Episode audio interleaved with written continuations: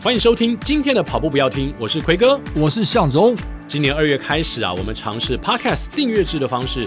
如果你想要随时随地收听全部的集数，每个月只要付台币九十九元，跑步不要停就可以陪你长长久久哦，陪你吃课表，还可以陪你炸两百。哎，爱注意哦，订阅功能目前只开放在 Apple Podcast 跟 Spotify。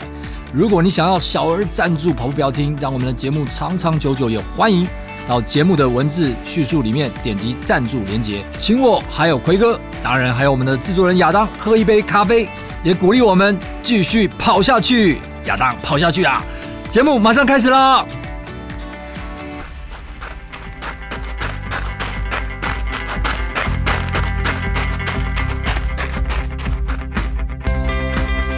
跑步不难，难的是穿上跑鞋离开家门的那一刻。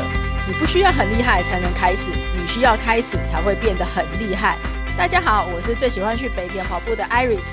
好，今天节目当中呢，我们非常开心的又再次的为大家邀请到了跑者非常非常敬仰也崇拜的一位老师啊，不只是老师，而且还是教练，而且他不只是教大家跑步，他还告诉大家如何陶冶生性。哇，陶冶生性啊？对对对，就是如何训练我们的心智哦，不是心脏，是心智。诶，心脏他也他的那个跑班应该也会也会训练，对对对，如何像向总一样，就是跑四分速还可以心跳只有一百三。OK，所以在 mental 跟 physical 对，对，对，所以我们今天邀请到来宾，就是再次为大家请到徐国峰老师。来，欢迎徐老师。大家好，我是国峰。嗯，国峰这次又出版了一本书《跑者如何以身练心》。这本书跟国峰老师之前出的就是纯粹来讨论。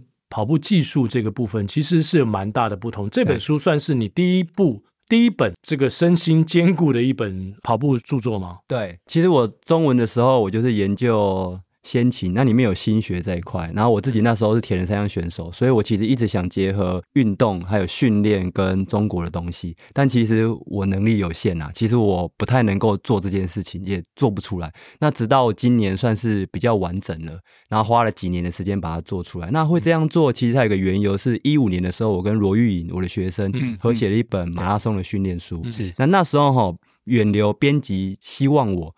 把体能、力量、肌力写进去之后，能不能够写一个跑者的心智？嗯，所以那本书最后变成跑者的体能、力量、肌力、心智。哎，智是哪一个智？那个时候的智是志气的志。OK OK。可其实我在写的时候，我就在想说，到底心智是志气的志，还是智力的智？智慧的智慧的智慧的智。对，它其实是不同的含义。那我在这本书里面把它理通了，所以会很哲学，是因为。他一直卡住我很久，好几年，嗯、我想不通。嗯，嗯嗯，那其实后来我已经透过一些研究，我把它理通了。嗯，有一些哲学辩证说，为什么我会这样理通？好，既然说到理通哦，所以如果说国风老师都花了好几年时间，才终于搞明白这两者之间的区别，是我们刚开始读的时候看不懂，这感觉也很正常。哦、这本书我一拿到的时候，我就迫不及待赶快阅读。问题是。前面好硬呐，很难读啊！讲了一堆哲学，我就看了看，哦，我有点想睡觉。可是到后面我醒过来了，开始讲那个。实物的经验，他的跑班的这些学生在台北马当中展现这种心流的过程。哎，刚奎哥，我真的很抱歉，因为现在我们可能录音的时候是快晚上了啊，所以你刚刚讲说食物的经验，我刚刚突然间想到吃的东西，哇，真的很抱歉，是是食物，是不是？食物就是真的 practical，对对对，真的很多跑者在马场上呃体会了你给他们的一些教学的方式，然后非常的感动，而且一瞬间有这种所谓心流呢，在宗教里面什么圣灵充满。那种感觉就是哦，是醍醐灌顶的概念，对，醍醐灌顶跑到身心合一啊！哇哦哈！那刚刚国文老师提到，呃，心智智慧的智，还有心智志气的智，对，其实他在那个原文里面，但智慧的智，它是翻译是 mind，嗯，然后心智志气的志，它的翻译是 will，对，所以这是两个不同的，看起来还有一些呃主被动的这样一个一个一个差异嘛，对不对？啊，对，主要是你一直讲中文，大家也听不懂，所以大家可以想象成。那个智慧的智，心智是 mind，mind，然后另外一个志气的这是 will，我们就用英文来阐述哈。他们两个有一个很紧密的关系，是我们要先知道某个东西，我们的才会想要那个东西。嗯、我可以讲一个小故事，嗯，是我发生在我跟我女儿互动的一个故事，可以了解这两者的关系。是有一次我带我两个女儿去运动，然后运动完之后呢，他们都很认真嘛，我就说，哎、欸。等下我们去买饮料，你们想买什么都可以。然后大女儿就说我要喝可乐，嗯，然后我二女儿就说爸爸我要喝冰水，嗯，然后我太太就夸奖二女儿。哇，你很好哦！你喝冰水不会像姐姐一样去挑那个可乐、垃圾食物，对，含糖饮料。然后我大女儿就讲了一句很有智慧的话：她根本不知道什么是可乐，她怎么会想要可乐？这就是 mind 跟 will 之间的关系。你 mind 里面没有可乐这个东西，你的 will。你不会想要那个东西，嗯，你就不会想要采取那个行动，是，嗯，所以啊、呃，在跑者的训练、心智训练里面，我很强调你的 mind 跟 will，它必须要合作。嗯、那有时候会有冲突，有冲突的时候，其实里面有冲突，你的体能、力量、技术也会表现不出来。嗯。那可不可以再举一个跟跑者相关比较切身的例子呢？因为刚才是小朋友的例子嘛，跟跑者相关的例子是什么？我们根本不知道自己的目标在哪里，是这样吗？还是怎么样？呃，没有那么大啦。比如说一个很具体的，有一些没有学过跑步的跑者，甚至可能也没有上网查很多资料跑者，他会觉得我想要加快跑步，我就跨大步跑。哦，他他的 mind 里面是这样的认知，是，所以当他他的 will 心智。他的志向是想要跑更快的时候，嗯、他自然就会加大步伐去跑，嗯、那很容易受伤，而且又跑不快又很没有效率。嗯、所以你 mind 里面装什么东西会决定你的行动。嗯、那常常那个行动是偏差的，是因为你的 mind 是装错东西。嗯、要有老师去跟他讲，他才知道哦，原来这样有问题。mind 对了，他的 will 方向才会对。所以，第一个要先认知要正确，而且这个正确的认知的摸索的过程当中，有可能你绕了很大一圈，你最后才把那个拼图给拼起来。对，嗯嗯嗯。那里面像还有一个例子是，不一定是指老师这一块，还有像我们教练常常要做新的引导，比如说什么，他的 mind 里面哈，跟他的 will 有很多东西想要，比如说，哎，教练，我觉得我体力不好。我的肌力也不、嗯、也不好，那我的身体好像有外八，嗯、那我的技巧好像也不好，所以他变成练习，他什么都想要。对，他的 mind 跟 will 都想要的很多。那教练的工作是说，帮他理清。好，你第一个月用什么？第二个月弄什么？你一次专攻一个缺点，你比较容易把这个缺点把它补上。你有时候这个补上了，其他缺点也跟着补上了。哦，所以这个是教练的工作，他他的 mind 里面要很清楚知道怎么样帮这个学员理清他最重要的是什么。嗯，但其实学员跟跑者他不懂，因为他的知识库太少了，他不知道他到底最需要什么。嗯，那这是教练的工作，所以教练主要扮演的是 mind 的角色，那学员跟跑者扮演的是 will，他必须。立定他的志向，嗯，了解，对，所以感觉起来，刚刚提到的是有有点类似，像我们谈知行合一，嗯、但在知跟行之间，还有一个你的这个这个 will 这件事情，对，那你知道了，然后你再有那个意图，或是有那个呃动态，你想要去。达成某个目标或做什么事的时候呢，你才会去行。嗯，所以在知行合一当中，还有一个这个心智的存在。然后你要知道了，你才有可能去做。你连知道都不知道的时候呢，那就属于不知不觉。对，你更不会是呃想要去再继续往下做，或是有那个意图出现。而且我觉得光知道这件事情，其实就会花很多时间，哦，就已经不简单了。花很多时间，包括你刚才国峰老师举一个，就是跨大步这件事情，有很多的跑步技巧。哦，对于一般可能没有花很多时间，或甚至没有专业教练在带领的一些市民跑者，所谓娱乐性质的跑者来说，这个支的过程当中，可能你会受很多的伤啊。对，对不对？就是走了很多的冤枉路，你最后才知，而且甚至有人到一直跑到现在都还不知，对不对？不知不觉。对，那那你刚才举的这些例子，在你带领了这么多，不管是线上线下的学生当中，嗯，你觉得最最困难的就是这个 mind 跟 will，然后要最后寻求这个所有全部东西结合在一起嘛？像像那种 action，对，知行合一，嗯。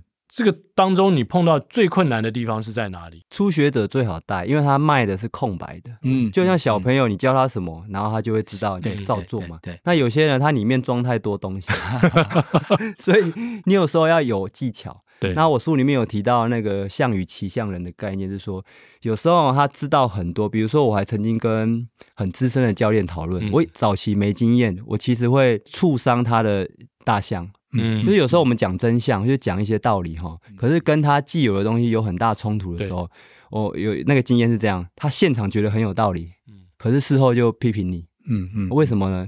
其实我早期不能理解，后来我都理解了。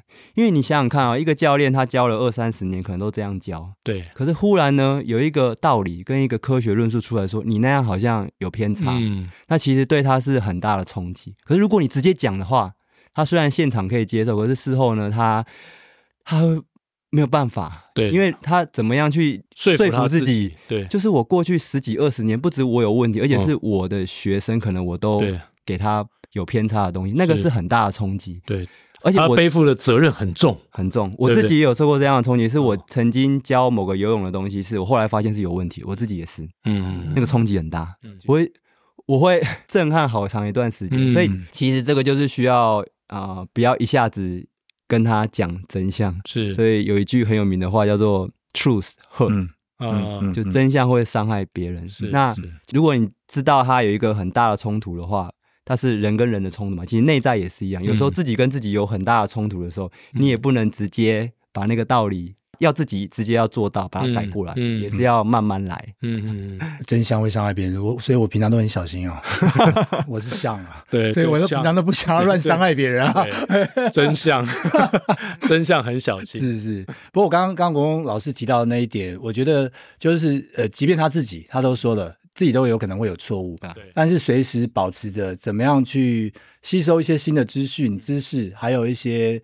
呃，真正的可能真理，然后但是要去调整自我，那不管是任何人嘛，那如果我不愿意调整的时候，可能会去合理化自己的一些行为，对，那那个过程就就会形成另另外一种冲突发生。嗯、但是如果一直在与时与时俱进的一个修正自己的话呢，哎，可能就会达到刚刚提到的，不管是这个知行合一也罢，没错。啊，那刚刚国峰老师想要试图阐释这样一个重点嘛。对，那现在因为资讯非常发达了，就是国外的一些不管是训练的方法啊，或是观念啊，其实台湾接收的都比十几二十年前来的更快速哦，所以我相信大家只要保持着一个持续学习的心态，嗯啊，应该都有机会啊往更好的方向去了。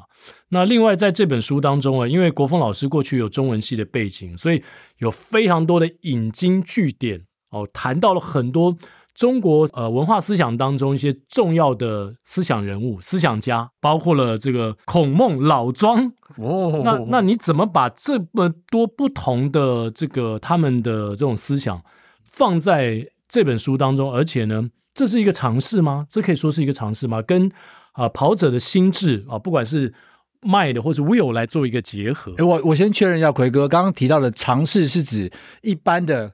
Common sense 知一般的知识还是 try try 哦 try 对，尝试来做一些结合。OK OK OK 对，因为老庄其实也没有到这个尝试吧，就孔孟老庄没有到一般人都是朗朗上口，然后大家随便一问就把这个儒家或什么哪一个法家什么家的思想讲的这么样的清楚，我觉得有有点困难。尤其尤其现在后来这些呃年年轻人可能不见不见得像我们以前一样要背这些东西，没错，所以可能不见得有这这方面可能更生疏了。对对对对对。其实古时候的东西啊，它有很多是很美的啦。其实我现在引在书里面的都是一些我非常喜欢，所以我都是分享的心情。嗯，像我里面有一段话是在强调 the will，就是你的立志跟志向。可不可以用一些意象的语言来表述？嗯，那荀子呢？他在《左右篇》里面就有一段话是非常美的表述，我可以跟大家分享一下。他说：“什么是立定志向？立定志向哦，很像是大河的河水，然后往前流，要往海里面流的这个过程。你看哦，那个水这样往前流的时候，碰到坑洞，它会慢慢把它填满。嗯，填满的过程中不会动哦。”然后他会有耐心把它填满，然后再往前流。碰到大石头呢，他会呢慢慢的这样把它绕过去。那碰到绝壁怎么办？绝壁呢，它就这样慢慢的流流流绕过那个绝壁。绝壁很大，它又慢慢绕，可是始终呢，它的方向呢都是往东边走。它万折也必东，这句话是这样讲。嗯嗯、所以大河的意象是什么？它不是说你立定志向。一定可以达到目标，而是你立定志向之后呢，一定可以找到新的道路或方向。所以我书里面引用一个我后来发现的句子，我以前一直蛮讨厌有一句话叫“有志者必竟成”，嗯，因为我曾经有一段时间非常努力在练游泳，但一点成绩都没有，是大概五年的时间，就非常沮丧。但我还是喜欢练，嗯，所以就说有志者不一定事竟成啊，哪有事竟成？嗯嗯。可是后来呢，偶然间看到一句国中背过了英英文版，嗯，Where there is the will。There is a way，啊，所以你有立定志向之后，不是说你一定可以成功，但你一定可以找到新的道路或新的方向。对对对，对你你只要不放弃，那个道路都会找出。嗯嗯嗯嗯。所以我现在就是找到自己的路。如果原本练游泳也练都没什么成绩，可是我练到后来，哎，我也写了游泳的书。嗯、那我还有很多游泳的东西，我还想产出。嗯嗯嗯。那包括其他另外两项自行车跟跑步，我还有很多东西想要去做出来。嗯、就是我找到一个我很想要一直走下去的路，嗯、就是我那个志向还在，不一定在运动领域成功，但是我找到新的路。所以，我这也在诠释说，那一个就立定志向跟方向的关系。其实荀子那句话就超美的，对，哎，就跟大家分享。哇，这个国峰老师提到荀子了，对，这荀子一般我们比较认为他是偏法家哈，就是比较主张性恶论哦，对，主张性恶论，因为他的学生李斯啊，嗯，是特别特别著名的法家嘛，是，所以国峰老师这些书呢，其实大家可以再去。就顺便去查一下，因为现在网络很好查啦，应该都可以查到，但也不用往下钻啦，因为国防老师不是要去带大家去理解这些人是什么，而是那句话对他的意义是在哪里。刚刚提到这个以前中国很多思想家嘛，这一点我觉得倒是我们可能华语世界里面，相较于就是其他语言的世界，也算得天独厚的一个部分。虽然我们跑步的发展感觉上哦，在华人世界比。欧美来的稍微慢一些，对，但是这个部分如果结合起来的话，其实我们是有机会 take over，就是迎头赶上，没错，对不对？其实我们可以回到这本书，我讲一个点，因为有一个读者问我哈，嗯，他说为什么你叫以身练心，不以心练身？嗯，因为以心练身的概念是说哈。我用心从新出发，然后去练身体，让我有表现。嗯、这个其实是西方的思想理路，嗯，就西方强调运动表现，强调成绩，强调成就。所以我心理学、运动心理学是为了有更好的成绩，嗯，让大家看到，嗯。可是东方的思想是以身练心，为什么是？我练身体的目的是为了让心成长，是。那我也可以跟大家分享哦，以心练身，我们年纪越来越大，其实身一定是退步的，嗯。但是如果我们的目标改成以身练心，心呢是不会退步，反而是可以一直成长，可以更更强大。对。所以我整个书的概念也是说，身体会衰老，但心透过训练，它是随着年纪不断的越来越有智慧，然后越来越成熟，境界也会越来越高。那我们可以追求这个，把跑步当媒介来追求这个，感觉。国外国人的话是美国队长，然后东方人是奇异博士。哦，奇异博士，东方练心。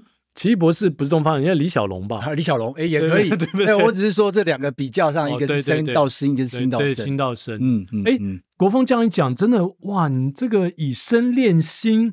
这个境界很高诶，你请问一下，你这个书名想了多久？还是说你写的时候，这个书名已经早就浮现在你脑海当中？没有，一开始就决定是这样定了，对不对？就早就已经是你这个架构就已经在那边了。对，就是这四个字，南瓜里面所有的，像他讲潜意识啊、潜意识，还有两个心智、知觉，然后还有心流，全部都在这个架构底下去铺陈开来。嗯嗯嗯。我书里面最早引用的是老子叫“反者道之动”，嗯，然后这句话我是把它放在。技术跟心之间的关系，就是我们的想要跑得更快嘛，我们要体能，然后体能要变成力量，力量要变成技术，技术才能转化为速度。嗯，可是技术到心之间有一条线，就是你哈能不能够够虚心，而够沉下心来去练基本动作，你才能够让你的成绩跟实力再上一个阶级。我引用一部书，我很喜欢。它就是 Kobe Bryant 的自传，《曼巴精神》是。他自己写的，是。我很喜欢这本书。嗯，那你读《曼巴精神》哦，你会看到一个重点，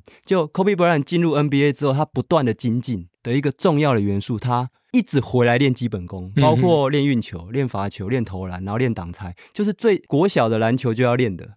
那这个事情也发生在我一个很尊敬的教练，就花莲的张玉明教练，专门带自由式的游泳，嗯，他可以带出很厉害的长泳选手，哦但是哦有。有一次我有机缘看他真的带选手，你知道他带那些顶级的选手做什么东西吗？做蹬墙漂浮打水，是刚开始要练游泳要练的非常基本的基本功，他可以把那个基本功的标准拉到这么高。嗯，可是一般人根本不知道有这个标准存在。是，但他把它立出来，立到呢在场所有顶尖的铁人选手都做不到，只有他培训出来，常年培训才做到蹬墙漂浮打水可以达到他的标准。那是什么样的标准？呃，大家很好奇啊。呃，对啊，是什么样的标准？是蹬墙漂浮打水可以做到一个高标准，连嗯国手都做不到。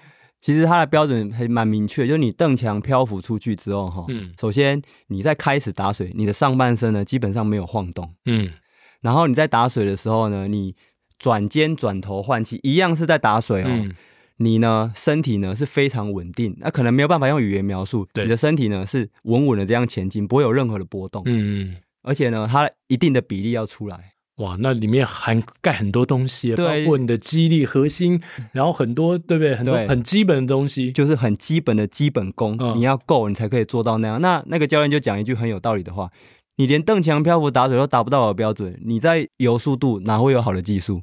是不是很有道理？我先来帮国文老师先把那句“反者道之动”。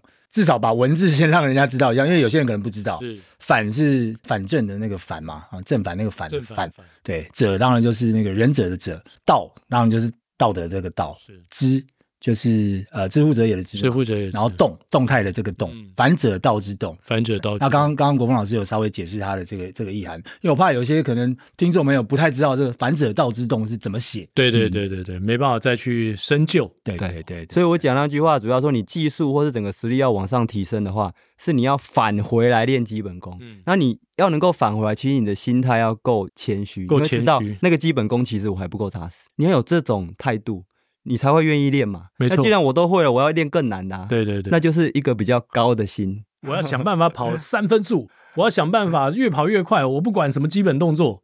但这边我要问国峰老师，请问，好，你刚才已经讲了哦，游泳选手最基本功就是蹬墙蹬墙漂浮打水，对不对？那请问跑者最最最最啊，篮球员我们都知道嘛，什么运球，或是说胸前传球啊，就是那种很基本的，或者脚步啊、挡拆啊。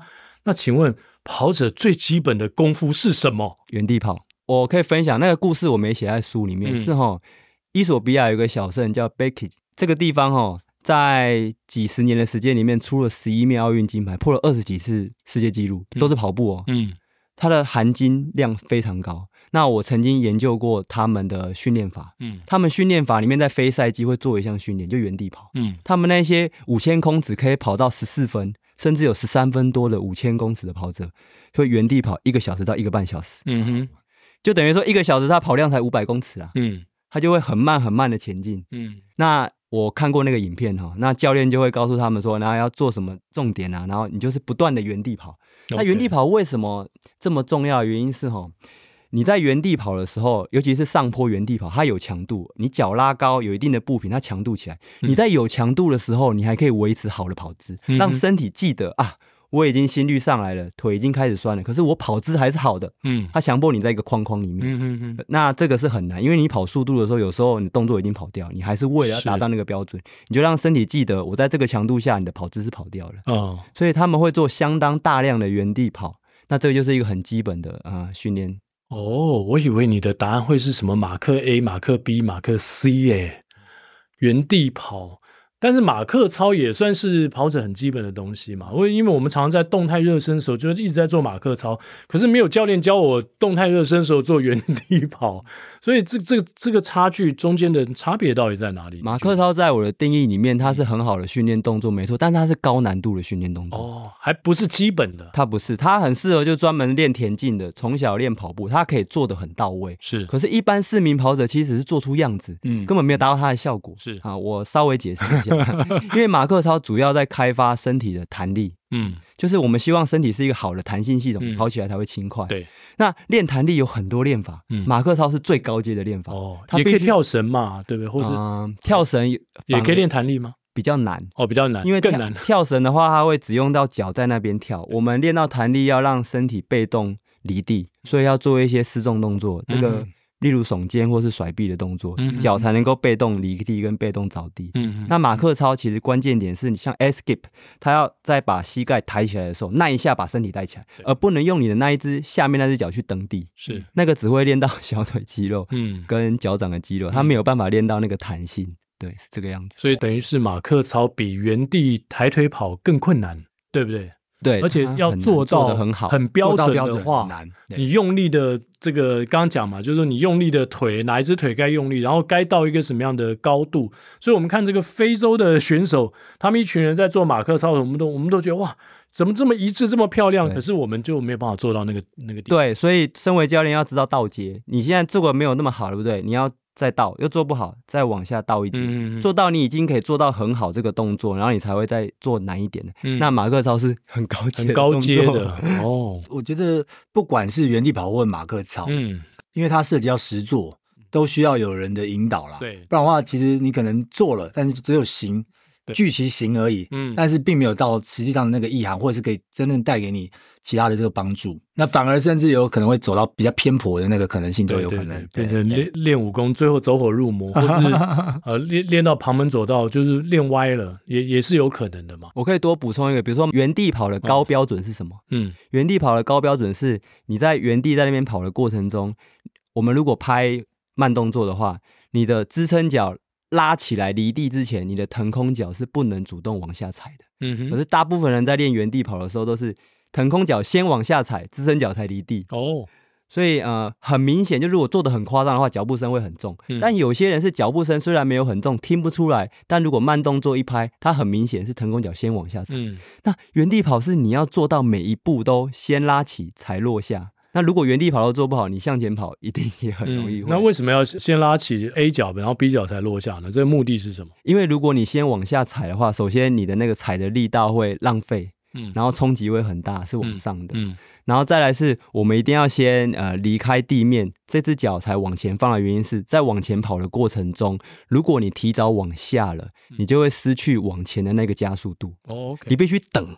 对，但等呢是要抓的很准的，嗯，你要等到那个时间点，你才可以让腾空脚放下去，嗯嗯嗯嗯，那那个必须先从原地跑开始练，首先你要能够在原地就能够等得住，等到这只脚拉起来，你才可以放下去。是，如果原地都等不了的话，你向前跑一定也等不了，啊，是这样，就会等于说他的跑步经济性就会差很多，你会浪费很多的力气在往下的过程当中，然后速度又出不来。因为他太早就把速度拿掉了，嗯哼哼哼，感觉纯粹就是从物理学来，然后还有这个身体的这个这个动力学来看，对，我们怎么去跑步了？没错，对，其实其实跑步这段时间，我发现跑步真的越来越难。那天在另外另外另外那个天生就会跑那本书的分享会，我也觉得说，刚开始跑步的时候，可能跟很多人的想法都很类似，跑步就跑步这么简单啊，每个人都会跑步，就跑就好了，对啊，就直接跑就好了。可是。接触跑步之后，才发现跑步的学问非常的多，而且国风刚刚一讲之后呢，就是说你连我们很多人是连基本功都是什么都不知道，不要说练了，我们都还不知道什么是基本功，更遑论说我们去练基本功，然后才开始跑步，因为大部分的人根本没有这样的耐性，每天在那边 去练基本功，当然，当然，当然，对不对？所以你在教学的过程当中，你有把这样的一个概念。告诉你的学生吗？然后这过程当中有没有受到学生一些，不要说是反抗了，就是说觉得说啊，这样这样这样好无聊哦。对，早期会有反抗，当然后来我的技巧越来越高，让他们有点像打太极拳，让他没有办法反抗，是他就会跟着我的步调走 啊啊，那就很难说明是什么。步调。不过我们现在可以说一个，是像刚才提到的麦的跟 Will 啊，就是学生哦，他通常会有很多想法嘛。那我怎么样让他能够跟着我们的步调走？是先让他感觉到效用，然后感觉到变轻松，嗯，然后他自然就会觉得，哎，这样有效，他就会继续。啊，像热身啊，很多跑者都不太喜欢热身，他就会觉得说，哎，我赶快出去跑就有距离，对，就可以累积跑量啊。我这三百还差二十 K。我我如果在这边浪费时间，我我因为每个跑者他可能时间有限，我今天出来三个小时的过程当中，我就尽可能的充分运用这三个小时，能跑多远跑多远。对对，那我们跟跑者沟通 这是错误的，也不是说错误，是看教练怎么跟他讲。我就跟跑者沟通的时候，我今天给你一个课表，对不对？嗯、然后我有给他很明确的热身，热身也都拍成影片 让他跟着练。嗯嗯嗯。那如果当天时间有限，我跟他下的指令是说。原本热身加主课表有一个半小时，嗯，你今天因为工作临时的只有一个小时，嗯，那你删主课表，热身要先完成，主课表完成一半就好了，嗯，那这对我而言跟对学生而言都有很大的好处，嗯，他压力会小很多，是，然后再来呢，他因为热身每次都有做，他的活动度、柔软度都变好，所以他同样课表的品质会一直提升，哦，那跑量在不用太多的情况下，他要看到成绩进步，他就很有信心，嗯嗯，所以我是用这样的方式慢慢啊，让跑者能够知道先不要跑太多，然后把一些基本功做，像热身就是基本功。是啊，那你热身都在热做一些什么样的？哦，我热身是非常有框架的。哦、我热身总共一定有五个五个环节，第一个是关节活动操，嗯、第二个是力量启动，把跑步该用的肌力先启动。嗯，那第三个要练跑步技术，练完跑步技术要跑一个。很短的快步跑，大概是十到二十秒，可是要有速度，啊、嗯，然后跑完不会喘。那第五个环节是慢跑，慢跑完才能够跑主课表。嗯，要半个小时以上。哦，这个热身很长哎。我可以跟大家分享一个 大家会比较有印象的经验。嗯，我在上海曾经带过一个训练营，里面有两个跑者哈，来训练的时候，一个二十二岁的年轻跑者，PB 是二四九，两小时四十九分；另外一个三十五岁的跑者，PB 是二五三，两小时五十三分。其实实力差不多。那他们要跟着我练四个月嘛，他们实力差不多，所以我给他们一模一样的课表，嗯哼，跑量、距离、配速、心率区间全部一模一样，他们区间也很接近。那好，最后哈，二四九那个进步到二四一也很不错了，可是二五三那个进步到二三五，哎呦，他们练一模一样哦，都很认真哦，全部课表都吃完了，基本上没有落课表。年纪不同，一个二十二岁反而进步比较少，三十五岁反而进步比较多。主要差别在哪边？主要差别就是那一个三十五岁的，我给他三十分钟热身，他都做四十分钟、五十分钟，嗯、把一些重要环节，他会问我说哪一个比较重要，他有多的时间，嗯、他都多做。那那一个大学生 常常跳过热身，对，OK OK。所以大家要明白，就是当他把这些身体的素质打好之后，同样的课表。品质就一直往上走，所以他最后成绩也比他好很多。嗯、他也很觉得，为什么他进步比我多？是比他慢，后来比他 快。是是是，这也是包含你刚刚所谓的基本功在内。没错，就是热身也跟基本功很像。对对对，没错。很多人很容易去忽略，是尤其呃训练到后期的时候，其实课表是非常重的。嗯，但是你的训练在热身，包含前面后面都没做的时候啊，其实反而身体的疲劳也罢，或者是身体一些状况容易出现。对对对，对所以各位想要从二五三。进步到二三五，好不好？记得 跑前的热身。他最后跑到二二七，哇！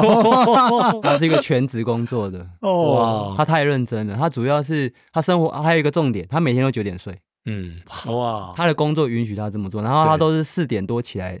先热身就五十分钟才练主课表，嗯哼哼，所以其实要进步没有大家想象的这么难。有时候你把基本功做好，嗯、你的本来的课表就发挥更大的功效。对对对，哇！今天老师提到这个观念很重要。对，在当国峰老师这样说了之后呢，哎，我就要帮听众朋友问了一下了。是。那这样看起来，这本书其实是针对一些已已经有一些训练架构基础，或者是甚至是一些比较精英的跑者嘛？嗯、还是这种这个这个书其实对一般甚至对跑步可能没有足够认识的人呢，会是有一点障碍的？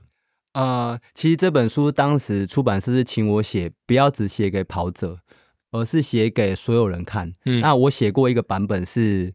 写给所有人看，但是我写完之后发现它跟架上身心灵的书没有太大差别，所以后来一个另外一个好朋友建议我说，你就对跑者讲话，所以我全部重写，是一个很大的决定。所以这么说回来，里面有很多东西哦，其实是人性相通。嗯，对。然后包括我里面提到一个很重要的概念，就是技术跟心的重要连接点是知觉。嗯，哦，嗯，知觉要开发起来，你的跑步技术才会变好。那知觉要开发起来，你的情绪要是正向的，当你跑到很痛苦的时候，基本上知觉就很不敏锐、很钝，你的技术是长不出来。你只练到体能跟力量，技术是无法成长的。嗯嗯，那技术要成长，知觉要变敏锐。我里面有比较详细的论述。那这个呢，其实是跟所有的运动相关。嗯，还包括其他领域，包括弹钢琴跟呃，像一些舞蹈啊，它都很强调知觉的开发。嗯，那都要在正向情绪里面才开发出来。这个。知觉跟我们常讲的自我觉察是是一样的事情吗？还是啊、呃、不一样？哦，OK，知觉里面包含自我觉察。比如说，我们以跑者为例好了。好，你现在在跑步过程中，对不对？你要能够觉察到说你哪边紧绷。嗯。可是很多跑者他在跑的过程中，他可能就是啊觉得累。你问他哪里累，他说没有，就是很累。嗯嗯。可是顶尖的跑者，你问他哪里累，他可以很明确跟你讲说。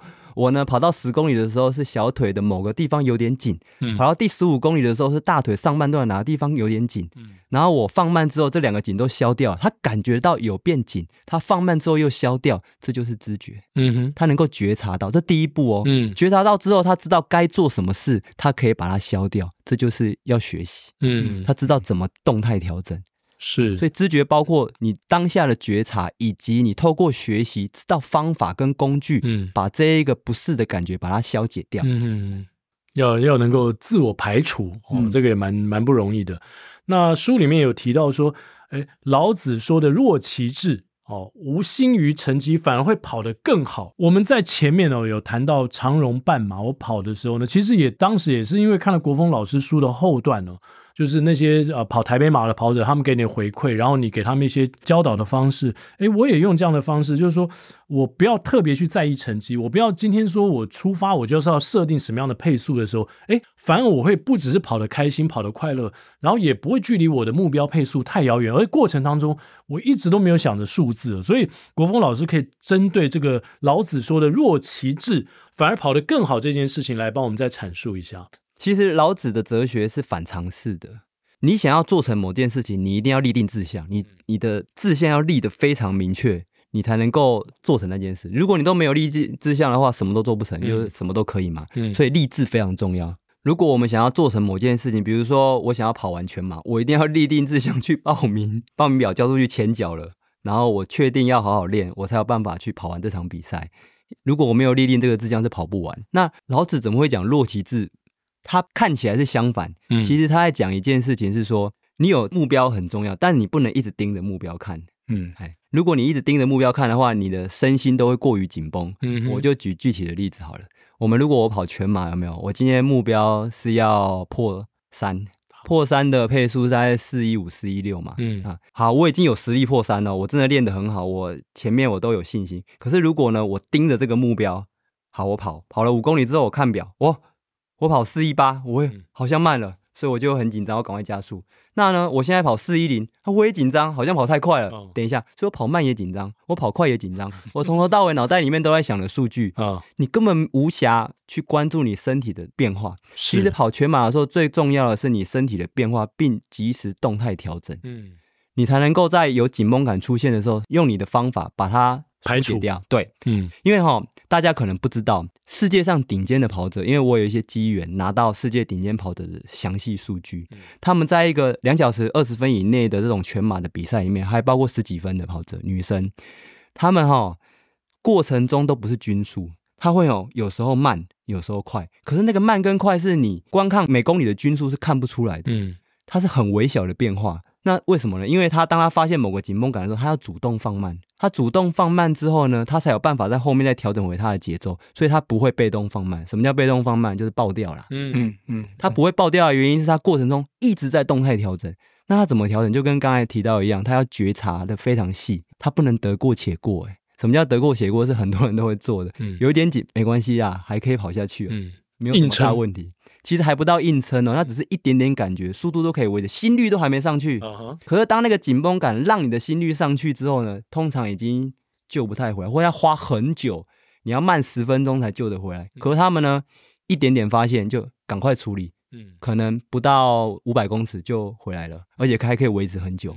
那这个呢，就是老师讲那句话的重点是，你在跑的过程中，你不能把你的目标放的这么重要。你放了那么重要的话，你就没有办法去关注真正重要的事情，就是当下的所有的感觉跟感受。嗯、包括你现在如果跑到有一点逃跑的心态，跑者常常在比赛的时候会有逃跑的心态，通常就代表你很难跑得好。什么叫逃跑的心态？我也有过，大家也有过，一定有过。什么呢？你跑到一半的时候想说，什么时候才到终点啊？因为我也想赶快逃到终点之外，我才可以休息。这是逃跑的心态。那什么是战斗的心态？战斗的心态就想说，太好了。我还有好几公里可以发挥，嗯，我可以后面我可以好好的发挥，这是战斗的心态。嗯、所以其实这是也是一个老子里面的反话哦，因为跑者的英文叫 runner，runner 的另外一个中文翻译叫逃避者、逃跑者。嗯，所以如果你是 runner，你是一个逃跑者的话，你就会很容易陷入那样，你就永远无法发挥你真正的实力。可是如果你可以变成一个是 fighter，你虽然是个跑者，但是你是用战斗的心态在跑，但那个要训练。这就是我这本书的一个重点，说你没有办法上场，你就做到那件事。你平常训练就要在那个心态，嗯，你上场才会有那个心态。平常就要训练这个，跟身体一样。你想要跑完马拉松，你不可能没有训练就跑完四十二点一九公里。对，那你想要有那一种心态，你也必须在平常就练出那一种心态，而且要高频率的出现，嗯，你才有可能在比较高张力的赛场上上赛场如上战场啊。你平常训练没有，你上场也没有。嗯，就像你平常可能丢个手榴弹都很紧张，你上战场你可能也不敢 往后丢，对，很危险，弹都不敢拉，太人害己，掉地上，所以大家跑啊。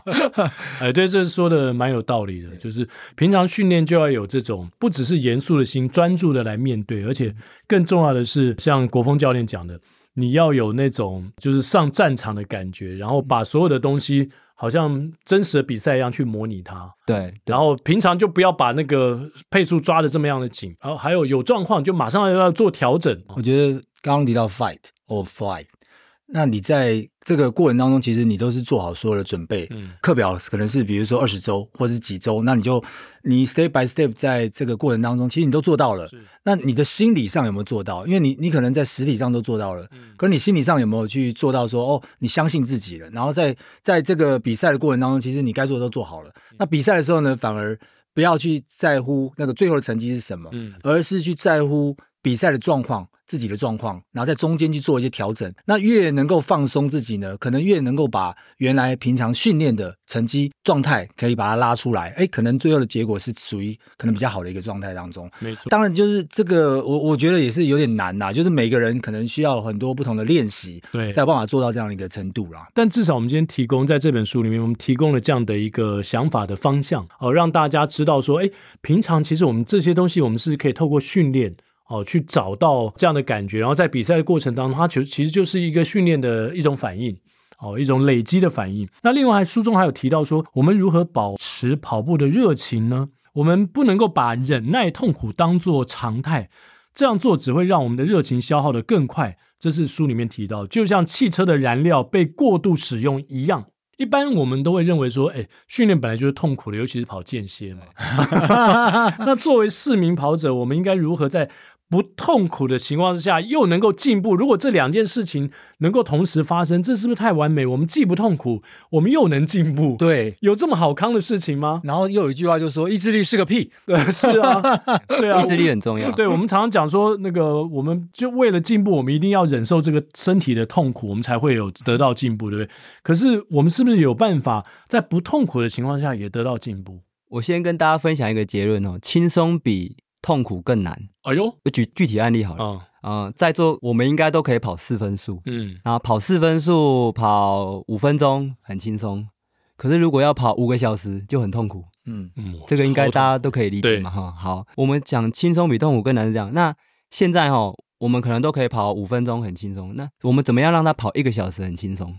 这是我的目标。所以要达到四分数一个小时很轻松是很难的。可是我是以他为目标。嗯，所以我们要达到这个目标，怎么做到？就必须要让像我的方法，就是三分五十、三分四十，甚至三分数跑很多。可是都在轻松的时候跑，三分数怎么可以轻松？可以啊，跑十秒。嗯，嗯嗯，我很多十秒、十五秒的课表是很快速度的。可是你还没喘、还没酸就结束，可是身体会记得这个速度感哦，会记得那个落下角度，会记得那个轻快感。那我用间歇的方式把这个感觉累积起来。如果三分数，我们讲十秒可能有点短，那有些人已经可以跑到二十秒、三十秒，他轻松了。那四分数会变更轻松。嗯，是，所以我要做到这件事情是不容易的，但我以它为目标。为什么不容易呢？有实际练就知道。我带很多跑者哈，我常常讲的三个字，基本上每个礼拜都在讲哪三个字？不超速。嗯嗯嗯。我已经给他很明确哦，你要 这个速度，你要给我跑得更轻松。那他们更轻松之后呢，就加速了，就加速了。哦他会想要寻找那个痛苦。对，就是说痛苦很简单啊，你就跑用力一点就痛苦啦。可是你守在一个速度里面，你要跑得更轻松是很难。他要做很多底层工作，三十分钟热身不能跳过，平常的按摩不能跳过，你睡眠要充足，你睡不好一定不可能轻松。是，所以要做到这个轻松感。是很难，所以你一直去寻找痛苦，这个反而容易，对不对？对，痛苦没事就超速，对不对？最后一趟我就拼了命的加速。我们我们按照这个实物的经验的话，需要在田径场设一下这个测速照相。我常常也说，测速就拉下来，你要罚钱，要罚超速，我要罚钱。实物经验是告诉我们要这样做。对对对，所以如果这样累积累积，越拉越长，越拉越长，你跑一场半马，跑一场全马。就会得到你在书里面最后你学生给你的反馈，那种轻松的感觉。回到终点线，我们看到世界顶尖的跑者平创纪录的，他回到终点不是瘫软，而是还可以很愉悦的跟大家互相的挥手，甚至到终点之前，我破世界纪录了，有没有那个 Kiptum？对啊，就是是这是你刚刚讲的那种感觉吗？大家没看到这点，奎哥看到了。我非常强调让我的学生去看那一点，就是顶尖的选手在奥运场上。或者他破纪录的时候，游泳选手一样，跑步选手一样，你看他有喘到要死吗？他有腿说酸到抬不起来吗？嗯、那我们再问一个重要问题哦，那一些选手在比奥运的时候，到底有没有尽力啊？对，看起来好像没尽力，看起来好像没有，实际上是不可能不尽力。他准备了四年，代表国家，他可能不尽力吗？可是我让大家去反省的是说，有另外一种尽力方式，像他们那样，嗯、那个方式是每个人都可以去追求的。你追求不到他的成绩，但你可以去追求那样的尽力方式，而不是说。跑到最后是呲牙咧嘴，然后全身都很紧绷，抽筋，然后进终点。是那个是你只要用力，你只要有意志力都可以办到。但有一些事情是意志力做不到，嗯，他必须刻意练习才可以达到那样的轻松感。那所以，我一切的训练法都立基在这一点上。世界顶尖选手给我们一个非常好的参考，就是如果你能够做到他这么优雅的进终点，还能够破世界纪录，你能说他没有尽力吗？破个人纪录就好了。哦，对对，我们只要破个人纪录就好，然后优雅的进终点。对不对？这样就能够达到国峰老师所说的。那对于你来说，意志力又是什么呢？我们常在节目中开玩笑讲说，意志力是个屁。嗯，哦，我们如果靠意志力来跑一场马拉松的话，最后一定会死得很惨。有一点经验的跑者应该都会有这种概念。你千万不能相信意志力，它绝对不是你在马场上的好朋友。对，那你自己对意志力的诠释又是什么？我们讲它的定义好了，好，因为意志力英文叫 will power，嗯，那 power 是什么？will 我们已经谈过的是心智，是意志，嗯、那 power 其实是功率的概念，功率是单位时间内所做的功啊，那其实就是单位时间内所产生的能量，所以 will power 在心理学家的定义里面就是单位时间里面你所输出的精神能量，嗯，那这个精神能量是后天可以训练的。所以跑者的意志力，或是铁人的意志力，的确比一般人还要强大，因为他单位时间内可以克服一个阻碍，是别人没办法克服，他意志力很强大。可是呢，就像你刚才说的，如果你只想凭意志力去跑出好的全马成绩，就是是不对的方向。它必须要有其他元素参与，它是重要的元素，但要有其他元素。我做一个比喻好了，你想要跑全马，是不是要好的体能？但你只有体能，你没有肌力，没有技术，你就没办法跑好啊。嗯嗯，所以我们要有意志力，还要懂得运用意志力这个能量，这个精神能量的方法。嗯，那我书里面有针对这段做论述。嗯嗯，我觉得这个很有道理。是，然后意志力是后天可以训练的，后天可以训练。可是你不能只是在后天训练。你今天就要练了，你不要等到后天才练了，这样不行啊！不能后天才练，对，今天就要对，明天也可以练啊。但是这就就是不能只有，对，它只是你成功的其中一个元素了。那到底后天要怎么练意志力呢？意志力怎么练？平常呃，国峰老师的训练当中有针对意志力这个环节来做训练吗？我很少，因为意志力它比较需要是在那种。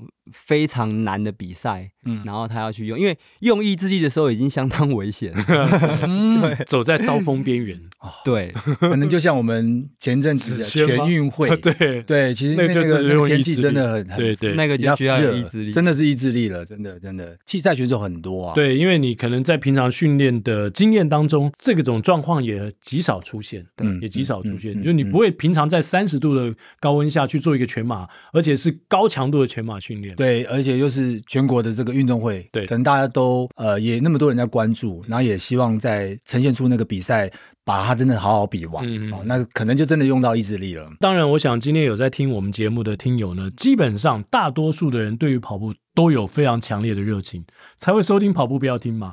但是国凤老师不一样，本身不只对跑步有热情，对。推广跑步这件事情，这个热忱更是非常非常的高。因为不管是你翻译的书，你自己写的书，然后这么多年来你的一些体会哦，跟呃融会贯通，包括把中国这些呃过去古代的这些思想家的思想全部融入在这么纯粹的一项运动当中，我觉得这这就非常非常困难。嗯，那你为什么对推广跑步有这么高的热情呢？我用水来比喻好了，我觉得我像是。活水，所以我我分享我才会有动能，嗯，所以我写作翻译都是在分享一些知识跟东西。那我分享出去之后，我后面就会一直有水进来，我觉得我就很活，嗯嗯。那我以前其实算是比较避暑，比较不会讲话。那我后来因为有机缘开始跟大家分享，还有机会写作之后，发现说哇，这真的是非常有意思啊，然后可以帮助到别人，嗯，然后觉得很有趣，嗯。像我早期翻的那个，这是跑法，跑步该怎么跑那本书也是啊。我是看到那一本书，然后觉得说，哇，怎么台湾那么少人知道，所以就想要跟大家分享。所以现在我翻的书也都是我觉得相当好，然后很可惜台湾的跑者比较少会接触到，接触，所以这就变成我一个很大的动力。嗯嗯，你刚刚说你以前是很避俗，所以真正开启那个开关的是姿势跑法吗？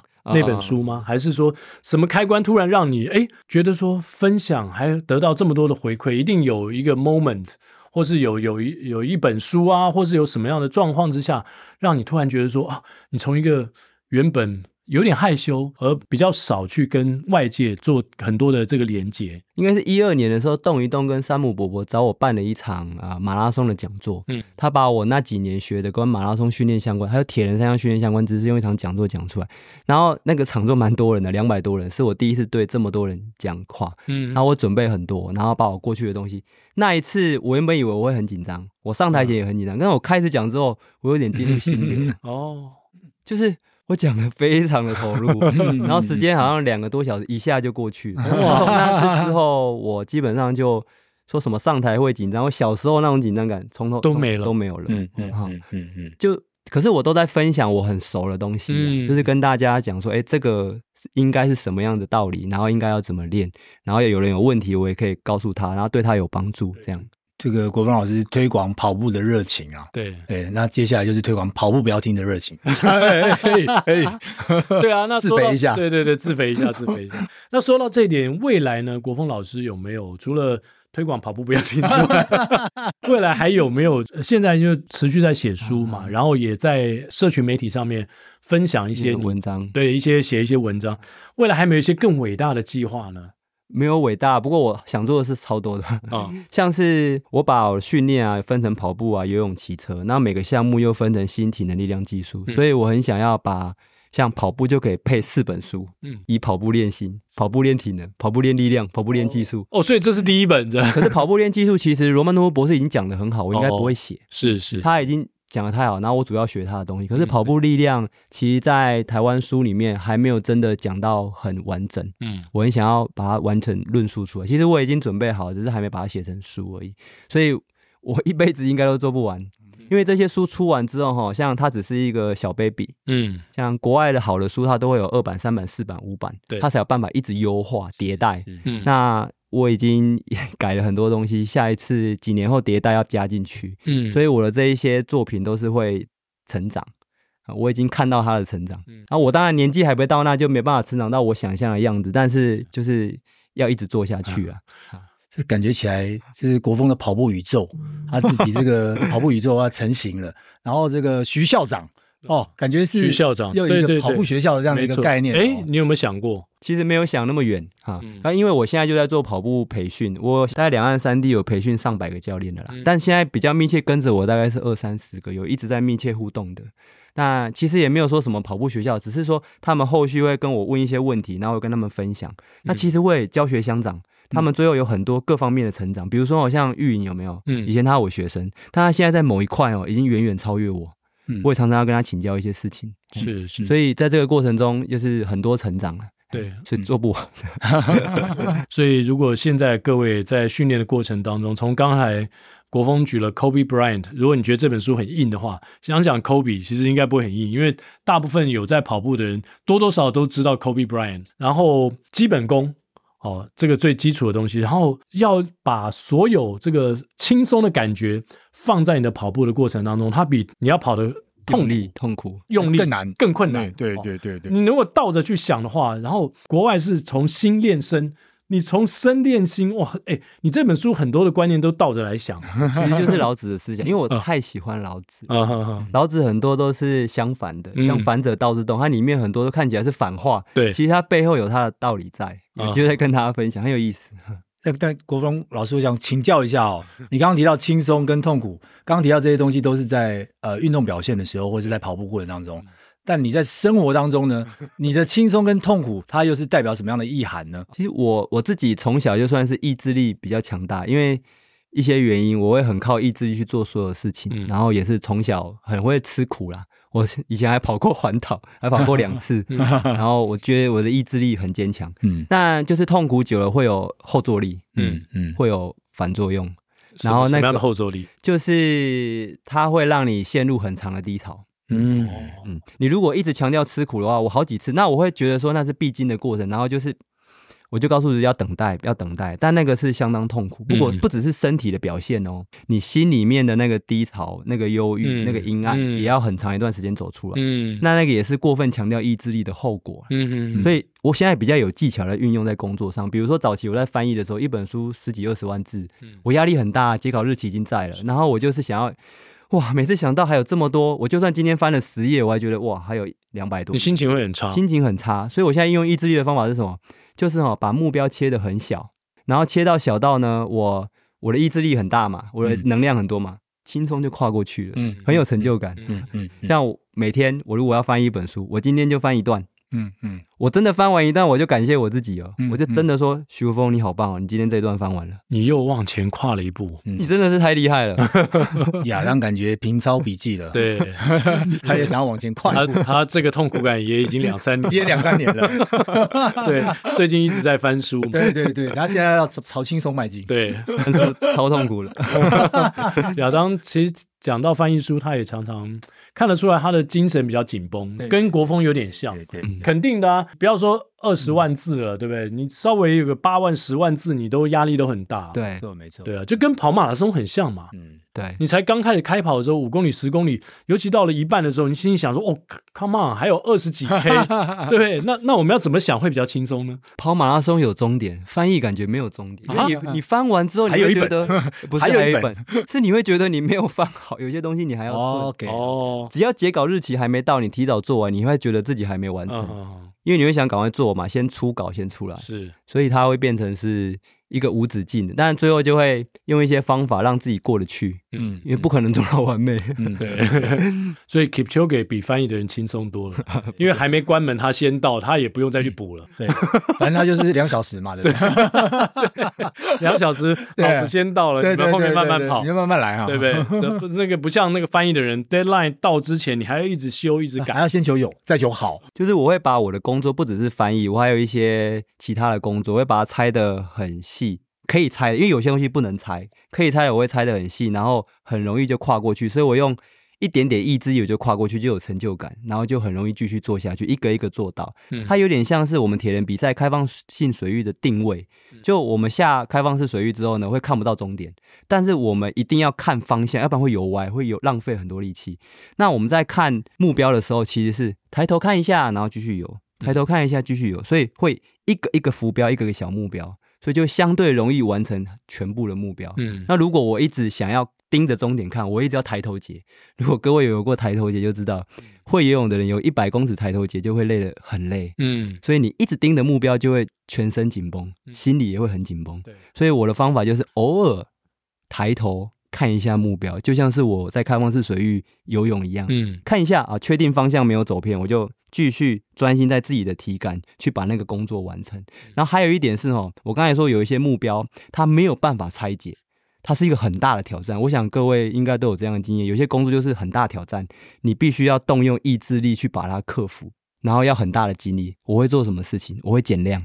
我在准备要面对这个工作之前呢，我会减量，让我工作量下降很多，然后有很多休息，陪小朋友玩啊，看电影啊，然后看我喜欢的书啊。我把工作尽量都减量。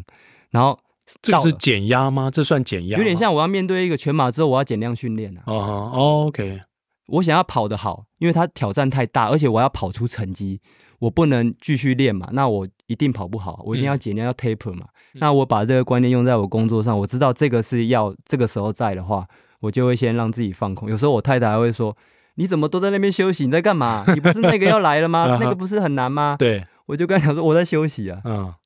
对，他可能反正都会被骂嘛，就是被骂一骂。对 所以那是我的方法，我就会先让自己休够了之后，我再动用比较大的精神能量去把那件事情做掉。嗯嗯、对，休息的过程也是储存你的能量嘛，对，对不对？你不要先消耗，对，对不对？先储存起来，然后最后在那个最大挑战来临的时候，你有足够的不管是意志力或体能或各方面的能量去对抗它。嗯。我之前记得看过一个全集的这个漫画，很久很久以前的，可能已经在三四十年前了。我就记得他们最后在对决之前啊，然后那个练到最后的那个人，他在前一天他就很轻松的在打鼓，嗯，然后打鼓的时候呢，其实虽然很轻松，但打鼓的时候他手的手的那个动作其实是看不太清楚的啊。那但是他就让自己放轻松，然后面对隔天要去上战场那样子的一个双方的这个这个 fight。嗯嗯。那我觉得这个跟刚刚国峰老师提到这个可能是有异曲同工之妙的。对。啊，你要把自己的 loading 减下来，你要用更平常心去面对这个更大的挑战。嗯。然后能拆解的，哎，就像类似原子习惯这样子，然后把它拆解成很小很小的这个这个小动作，对，积小目标。对，那很容易去跨越的。就像王建民常提到的，他遇到可能呃这个满垒，嗯，然后两个人出局。那我要能做的就是一球一球投，对，而不要去想说被打出去的话，可能就得三分，得几分。好，我觉得这个这个对于这个拆解这件事来讲是蛮重要的。对，对，没错，专注过程，然后先不要去思考结果。后面的对对对，就这个最近在那本的《先胜心态》里面，嗯嗯，也也有提到，他也有提到打棒球，就是很多的打者打不好的时候，他会开始调整他的打击姿势。其实这些打击的动作都是他从小。就已经挥了几千遍、几万遍，已经非常熟悉了。但是，一旦你去质疑你的过程的时候呢，你就乱掉了。然后你会一直陷入低潮，因为你一直想改，说：“哎，我哪里不对，哪里不对。”其实球来就打。有的时候你专注，陈金峰的名言，对，你专注过程，你不要一直去思考说结果。哇，我打进去只有一成多，怎么办？你被这个结果影响到。你整个过程呢，是带着很大的压力去去去执行的，那就会变得更。针对这个，我可以回馈一下，我书里面有提到《庄子》里面有叫“离形去智”，嗯、去智去掉智慧那个智。是，其实就像刚才讲的，球来就打。当你在场上的时候，其实就要放手交给潜意识，嗯、你心里是不能有太多哎，还要想怎么调杂念。对，对你跑步的时候，你也不能在场上去调动作，嗯，你必须完全相信自己的训练跟动作，放手去做。对，但这有一个迷失哦，就是说哈，在场上这样做没错，但训练的时候刚好相反，嗯嗯嗯，刚好相反。因为你如果全部在训练也交给潜意识去让他放手去做的话，嗯、你永远不会进步。对，所以进步要迈的参与是说，你还要重新学习，重新打破某些东西，你才会再成长。嗯，成长到一个阶段之后，再把这个东西。放到潜意识，让它自动执行。你上场再交给他，嗯，所以它是一个刚好相反的过程。这我书里面有特别提。同意，同意，就是你的训练其实就是去寻找一些你可能原本有一些状况、有些问题，然后去修正它，然后让它慢慢、慢慢经过不断的累积之后，变成一个很自然产生的一个动作。然后最后你把那个动作在场上那段那个那个时间里面呈现出来，要完全放手，让它自动去做。所以今天。国峰老师跟我们分享了非常多，每一次啊，他来节目，感觉我们都学到很多，有有哲学课的感觉。嗯，除了哲学课之外，其实我觉得还是有蛮多实用性。当然，当然，当然，对。然后，如果正好这一集呢，因为距离台北马的时间也越来越近了，如果你正好在准备一场全马的时候，啊，我觉得我们也许技术没办法改了。哦，已经非常接近，但是我们可以在心态上做一个调整，因为你今天提到很多东西，都是我们立刻可以去做改变的。对，对对，我就是看了这本书，在长荣半马马上做了调整，就轻松破百。对，因为前一场比赛我就是这样啊，就是前一场比赛 Garmin 我就给自己设定说，我要跑一个四四零的配速。结果我跑几 K 就爆掉了。我觉得除了身体的感觉不对之外，还有就是心理的压力很大。嗯，就一直要去遵守那个配速。对，我就在向总在我旁边的时候，我一直在看，哇，什么向总现在四三级，哦，现在我四四级，然后加上我自己又有一个设定，对，所以就你很容易受到那个设定的影响，去干扰你的心流。我们刚刚前面讲真相伤人，我真的又伤人啊！这真相真太伤人啊！这只象真的是跑太快了。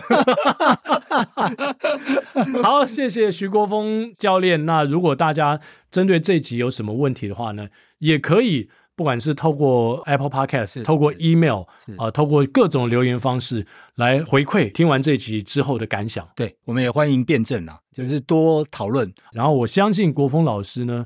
只要是有品质的意见，他也很乐意的去针对你的问题呢，详细的来做解答，非常乐意。嗯，好，接下来就进入到我们的彩蛋时间。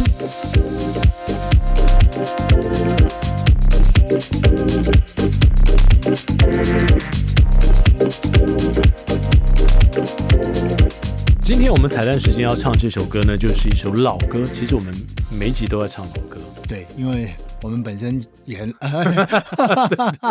这首歌呢是王杰的《忘了你，忘了我》。因为呢，根据徐国峰教练的说法，我们在马场上呢就是要忘记你的目标配速，哇，才能够产生，也忘记别人的目标，别人的目标我们就不管，就不不管，对对对，不管，才能够产生心流，哇，就是忘我了哈，对，要到一个忘我的境界。好，好，我们来唱。OK。当你说要走，我不想回首的时候，爱情终究是一场空。谁说我俩的过去尽在不言中？别忘了我曾拥有你，你也曾爱过我。当你留给我我不想接受的伤痛，爱情到头来还是梦。别说我俩的世界有太多不同，就说你已经忘了我，你就要离开我。谁能够告诉我，我是否付出太多？就当我从来没有过，还是消失在我心头。